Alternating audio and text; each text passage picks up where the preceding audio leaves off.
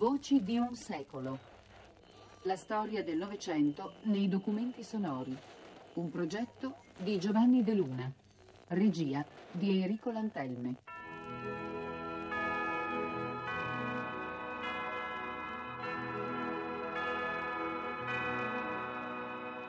Cinquant'anni di comunicazione politica. Quinta puntata. Dopo il 68.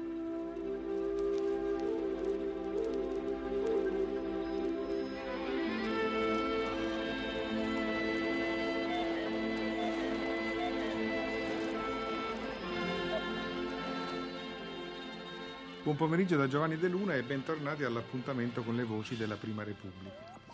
Il nostro viaggio all'interno del rapporto tra politica e mezzi di comunicazione di massa ci ha portato nelle puntate precedenti a confrontarci con quelle che furono le prime trasmissioni televisive delle tribune politiche. E quindi, come dire, siamo entrati attraverso le tribune politiche dentro il mondo della comunicazione, dentro il mondo del rapporto tra politica e comunicazione abbiamo assistito a, dire, alla riedizione di vecchi modelli in realtà, cioè questa svolta televisiva non fu tale, nel senso che comunque le regole della comunicazione erano ancora quelle prevalentemente radiofoniche. Quelle tribune erano dei luoghi deputati alla politica, parentesi nei palinsesti televisivi, a dire, conferma di una sacralità della politica, di una politica staccata e autoritaria, di una politica che non interagiva da vicino con le pulsioni profonde che agitavano la nostra collettività. Bene, questo modello andò in frantumi agli inizi degli anni 70. Le prime manifestazioni elettorali autogestite dai partiti segnarono la rottura di tutti gli schemi radiofonici legati al dominio della parola sulle immagini. E da questo punto di vista furono viste tutte come, come dire, una sorta di provvidenziale svecchiamento di formule che erano ormai troppo datate, che erano come svuotate dall'interno dei grandi, dei grandi cambiamenti che avevano attraversato la società italiana agli inizi degli anni 60.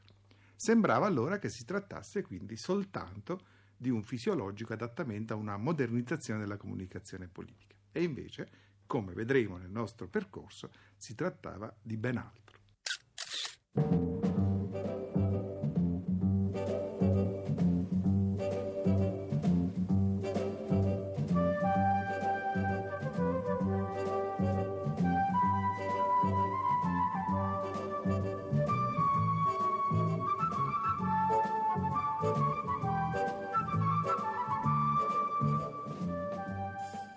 Buonasera, questa è la trasmissione più nuova e più vecchia di Tribuna Politica. È la più nuova perché sta incominciando in questo momento. È la più vecchia perché non so da quanto tempo il pubblico ce l'ha suggerita e ce l'ha sollecitata. Le trasmissioni di Tribuna Politica, forse non lo ricordate, eh, sono cominciate dieci anni fa esattamente l'11 ottobre del 1960. Le aprirono gli uomini politici, poi entrarono in scena i giornalisti. Ma fin da allora la gente ci scriveva, ma quando è che potremo essere noi direttamente, senza intermediari, a parlare, a discutere con gli uomini politici? Un passetto avanti, per la verità lo abbiamo fatto con i dibattiti aperti, che sono finiti giovedì scorso, ma i cittadini che partecipavano a quei dibattiti erano stati scelti dai loro partiti, designati dai loro partiti, cioè erano aspiranti uomini politici, diciamo così. Ci sono voluti dunque dieci anni, forse troppi, per arrivare ai cittadini cittadini, ma l'importante è esserci arrivati.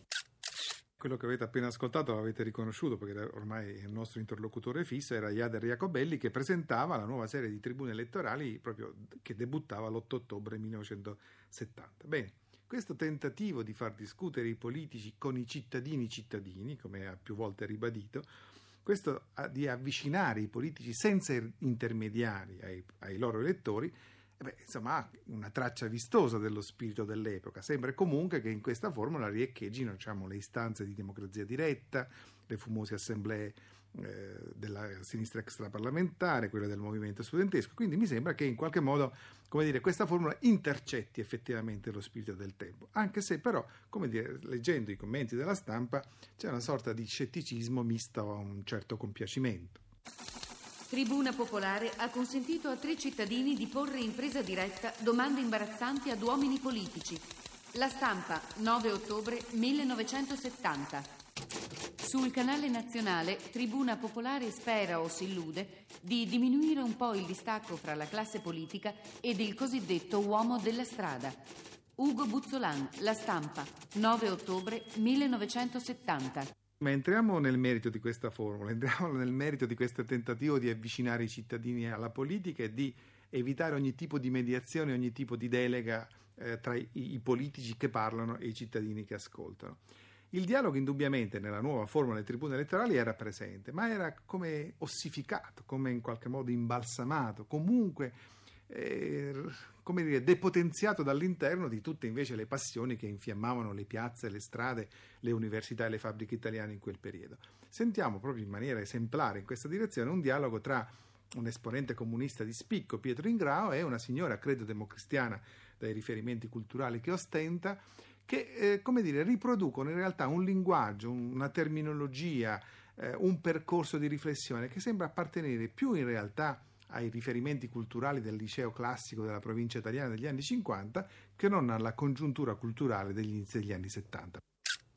Io però signora le vorrei rispondere ecco, più ancora che con queste cose che sono scritte nei nostri documenti. E vorrei rispondere, beh, insomma, con la prova che noi stiamo dando, con la battaglia che abbiamo fatto in questi anni e che facciamo ancora adesso. Lei mi chiede garanzie, eh, ma io le potrei dire, beh, ci aiutino tutti i cittadini italiani a combattere insieme con noi o accanto a noi o dalle loro posizioni, ad esempio per lo sviluppo dell'unità sindacale, per la libertà del sindacato a cui lei tanto tiene. Guardi che nei paesi socialisti però gli operai hanno tante garanzie che qui non hanno perché lì sono scomparsi gli agrari e i capitalisti. Ma dico, stiamo al nostro eh, paese. Comunque, aiutateci posso... a questo, aiutateci a portare io so avanti. benissimo, onorevole Ingravio, che loro hanno chiamato a raccolta le altre forze perché come ha scritto un collaboratore della nuova ontologia, un po' i partiti comunisti hanno loro vacui, però se noi dobbiamo tenere presente quelli che sono i regimi comunisti, quello che lei ha detto non sarebbe più comunismo, ci potremmo trovare tutti d'accordo. Perché ma noi dice? sappiamo, per ma, dice? ma quello che accade in Russia, quella che è la condizione dell'operaio in Russia, l'abbiamo letto adesso attraverso un libro un, della signora Rita Di Leo, documentatissimo, anzi puntigliosamente documentato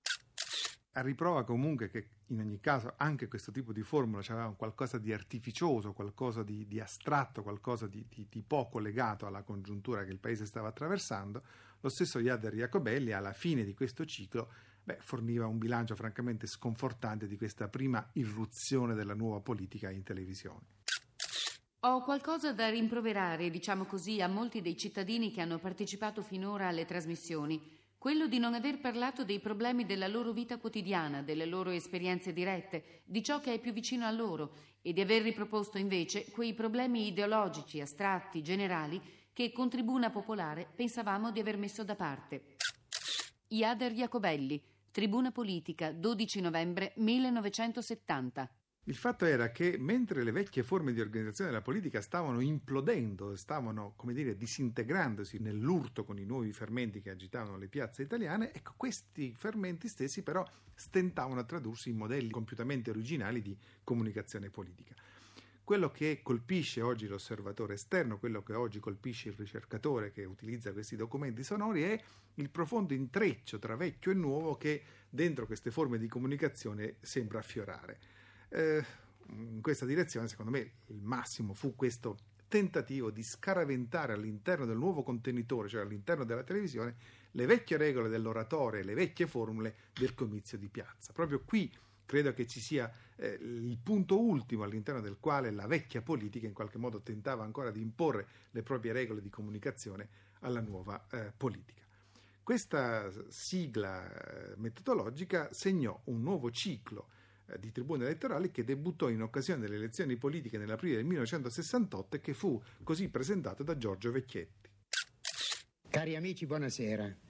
Tribuna elettorale continua l'esperimento cominciato la settimana scorsa, cioè le riprese televisive e radiofoniche dei comizi indetti dai partiti. È un esperimento, una formula nuova che a giudicare dalle prime reazioni e indicazioni ha destato curiosità e interesse nel pubblico. Lo spirito del vecchio comizio nei teatri, nei cinema o all'aperto non è dunque finito si può dire anzi che esso sta riprendendo vigore e validità, proprio con l'aiuto di questi strumenti modernissimi che consigliano, che determinano nuove forme, nuovi accorgimenti per attirare l'attenzione del pubblico prima ancora di conquistarne il consenso. Quello che è chiaro e credo che ascoltando Vecchietti questo sia probabilmente molto esplicito, è che la televisione è ancora una sorta di contenitore vuoto in cui si possono travasare modelli di comunicazione che sono appartenuti ad altri contesti e che sono nati, in altri ambiti culturali. Ma ascoltiamo in questa direzione anche Iader Jacobelli. Finora la politica è venuta a casa della televisione, ora è la televisione che va a casa della politica. Forse in questo primo esperimento i toni polemici del comizio potranno apparire troppo accesi nel silenzio delle vostre case, ma un po' alla volta anche il comizio saprà trovare i toni giusti, saprà adattarsi a questi nuovi mezzi di comunicazione di massa. Iader Jacobelli, Tribuna Politica, 18 aprile 1968. Non fu così, ma non poteva essere così, perché l'oratore del vecchio comizio aveva delle sue regole, avevano delle sue regole che, come dire, presupponevano altri scenari, presupponevano una piazza ribollente, presupponevano altri canali di comunicazione. Sentiamo proprio un esempio in questa direzione di come l'oratoria del vecchio comizio imponga le sue regole anche all'interno di una dimensione tecnologica totalmente segnata dalla modernità come quello della televisione. Quello che vi facciamo ascoltare adesso è un brano di un comizio dell'onorevole Tripodi del Movimento Sociale Italiano. Avete mai sentito dalla stentoria e cascante voce del Presidente del Consiglio parlare di nazione? No, sempre il Paese il territorio e non si accorgono che il territorio non vale se sopra non c'è un'idea per la quale un intero popolo intende battersi e battersi ancora.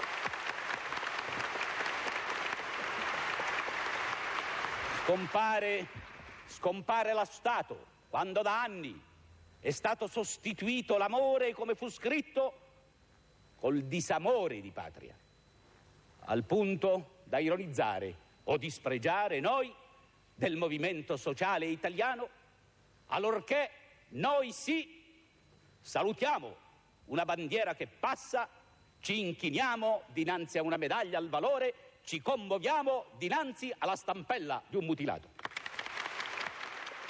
Eh sì, però con il comizio di Tripodi effettivamente siamo arrivati a una linea di confine. Questo è uno spartiacque, lo vedremo dalle, dai prossimi appuntamenti. Non sarà più così, sarà poi la televisione a imporre il suo linguaggio e le sue regole alla politica, ma questo lo vedremo in seguito. Per adesso un cordiale saluto da Giovanni De Luna. Vengo anch'io nottuno, vengo anch'io nottuno, vengo anch'io nottuno. Ma perché? Perché no? Per il ciclo Voci di un secolo abbiamo trasmesso 50 anni di comunicazione politica. Quinta puntata, dopo il 68. Si potrebbe andare tutti quanti ora che è primavera. Vengo anch'io, no tu no. Con la bella sotto braccio a parlare d'amore e scoprire che va sempre a finire che piove e vedere di nascosto l'effetto che fa anch'io notturno, vengo anch'io notturno, vengo anch'io notturno, ma perché? Perché no?